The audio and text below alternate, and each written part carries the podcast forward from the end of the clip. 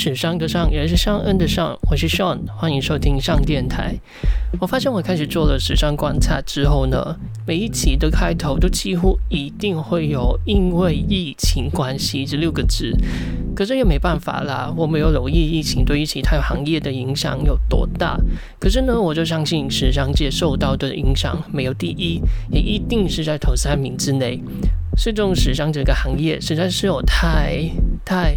太多的人了，有设计师到到进行车缝工作的人呢、有零售商的高层到到售货员，有拍摄需要的摄影师、造型师、模特到到换看板的人。就正如穿 Prada 的恶魔里面蓝色皮带的那一幕所讲的，时尚其实就跟我们生活息息相关。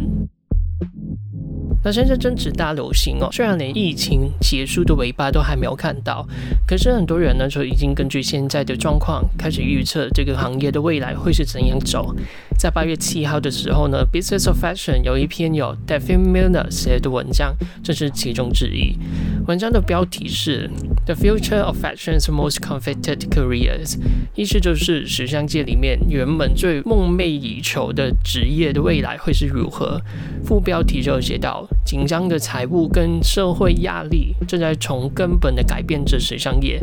那这个对于下一代的创作者和想要加入这个行业的人来讲，又代表了什么呢？文章里面就提到几个岗位。第一个就是 talent scout，我用 Google Translate 的是人才侦查员。我觉得这个也蛮好笑的，就是这个翻译，这个应该是类似星探之类吧，就是发掘新的设计师啊、新的摄影师之类的那一种。然后这还有造型师、设计师跟编辑，还有买手。不过在继续下去之前呢，我们先来看一下这一次的疫情到底造成有多大的影响。根据 Vogue Business 在八月十二号的报道，英国时装协会 British Fashion Council 在七月的时候呢，就预计在英国会有八十四万个跟时尚相关的工作会消失，而美国时装协会 Council of Fashion Designers of America CFDA 就在四月的时候啊，就预估会有一百七十万份工作会消失。另外，根据数据分析公司 ThinkNum 的数字呢，在五到七月的时间。迪奥的职位空缺下降了五十四帕，Acme 爱马仕的也下降了五十帕，开云集团 Kering Group 也表明不会再招聘新的人手，更不用说在 Burberry、Marc Jacobs 还有一堆 LVMH 旗下的化妆品品牌，他们就是一直的在裁减人手。尽管很多品牌都在减少人手，可是他们也因应目前的消费模式的改变呢，同时都在正聘某一方面的人才。我来帮一下 Dora 好了，你们想要的是哪一方面的吗？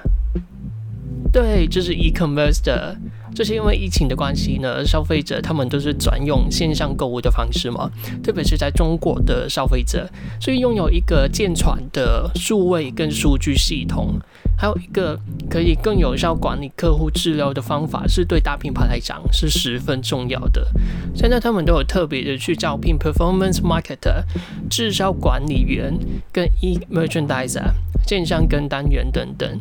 财力比较好的品牌，当然就会去一些比较大型的、更电子化、也更了解中国市场的公司去挖角，因为可以省下中间发展的那个时间嘛，那很快就可以达到他们的目标。像是现在 LVMH 的数位总监 Head of Digital Ian Rogers，之前呢，他就是在 Bis 里面管理串楼服务的。那资金不太多的品牌呢，他们就要用其他的方法了，比如说可能是内部招聘等等。现在有不少的中小型品牌是把两个职位合体变成一个。好，那我们回到 Business of Fashion 的那一篇文章。那第一个要讲的就是 Designer 设计师。设计师占据了整个产业最上层的位置已经很久了，所以也造就了很多明星级的设计师，像是 Gucci 的 Alessandro Michele、宝马的 Olivier r o s t e n r o s t e i n r o s t e n。我不知道，当然还有最重要的、不可或缺的、不可不讲的抄袭大师 Virgil Abloh。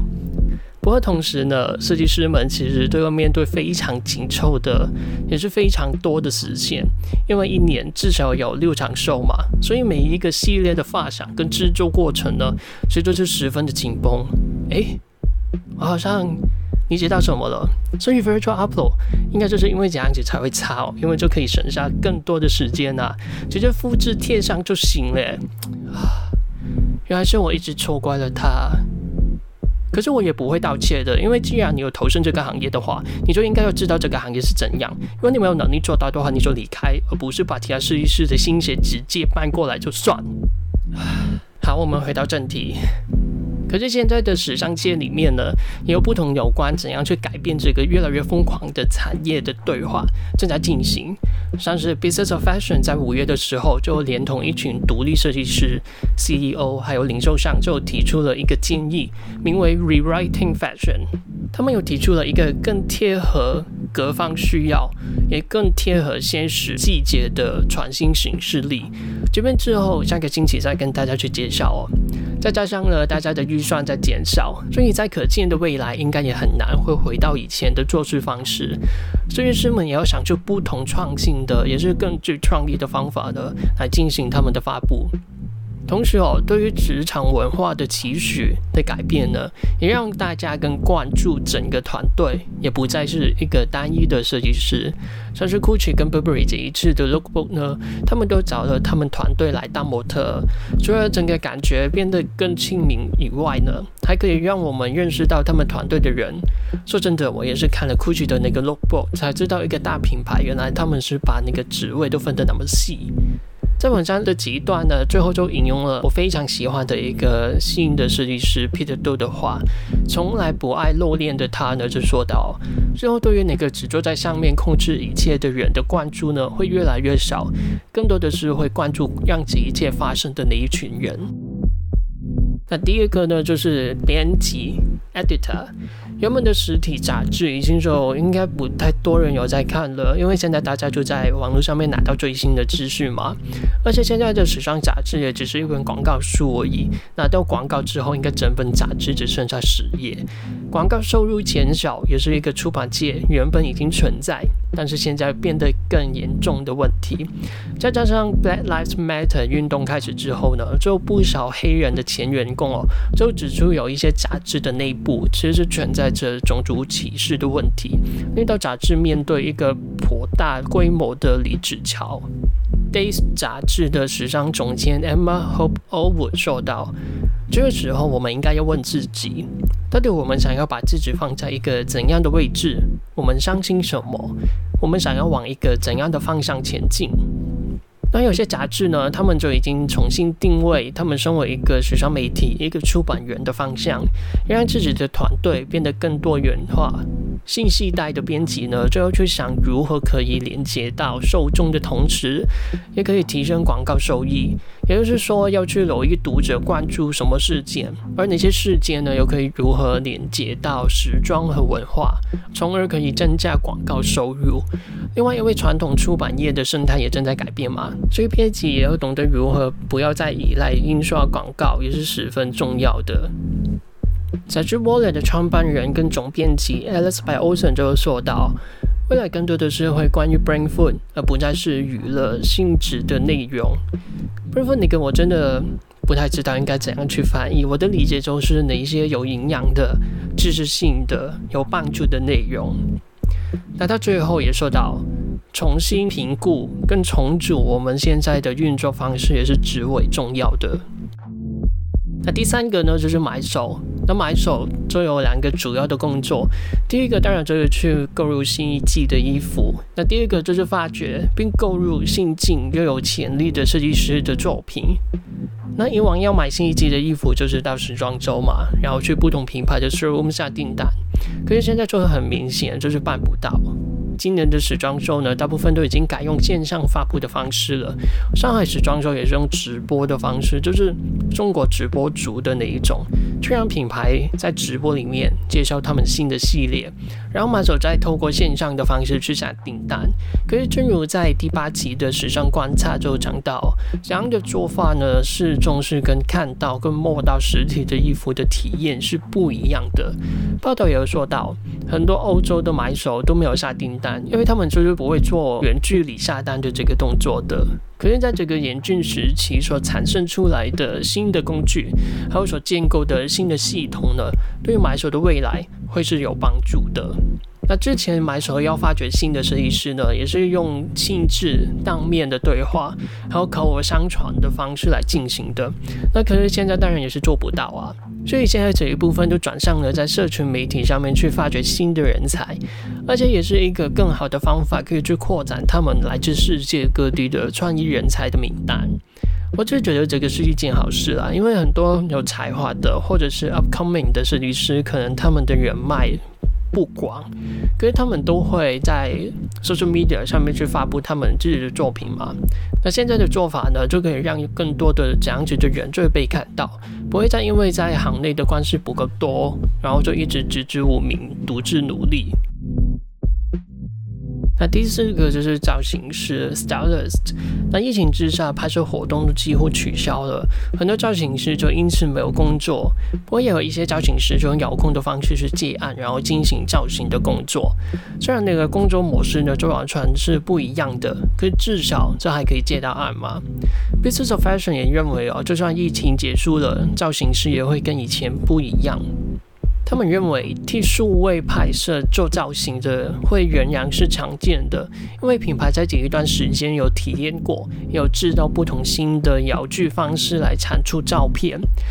在这边呢，就提到，也是我看了《Business of Fashion》那么久，那么多提到中国市场、讲到中国消费模式的文章之后，第一次看到他们提到台湾，